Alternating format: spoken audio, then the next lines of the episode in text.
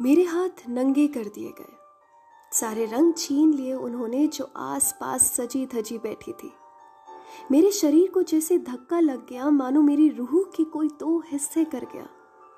दुनिया भी देखी कहाँ थी जो इतना कुछ समझ लेती।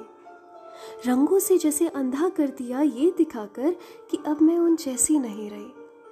सूरज की पहली किरण गिरने से पहले सफ़ेद बादलों से ढक दिया। घर सिर्फ़ बादलों से ढक गया और मेरी मुलाकात सफ़ेद कपड़े से करा दी। मेरी पहचान बना दी। पहचान सफ़ेद ओढ़नी की।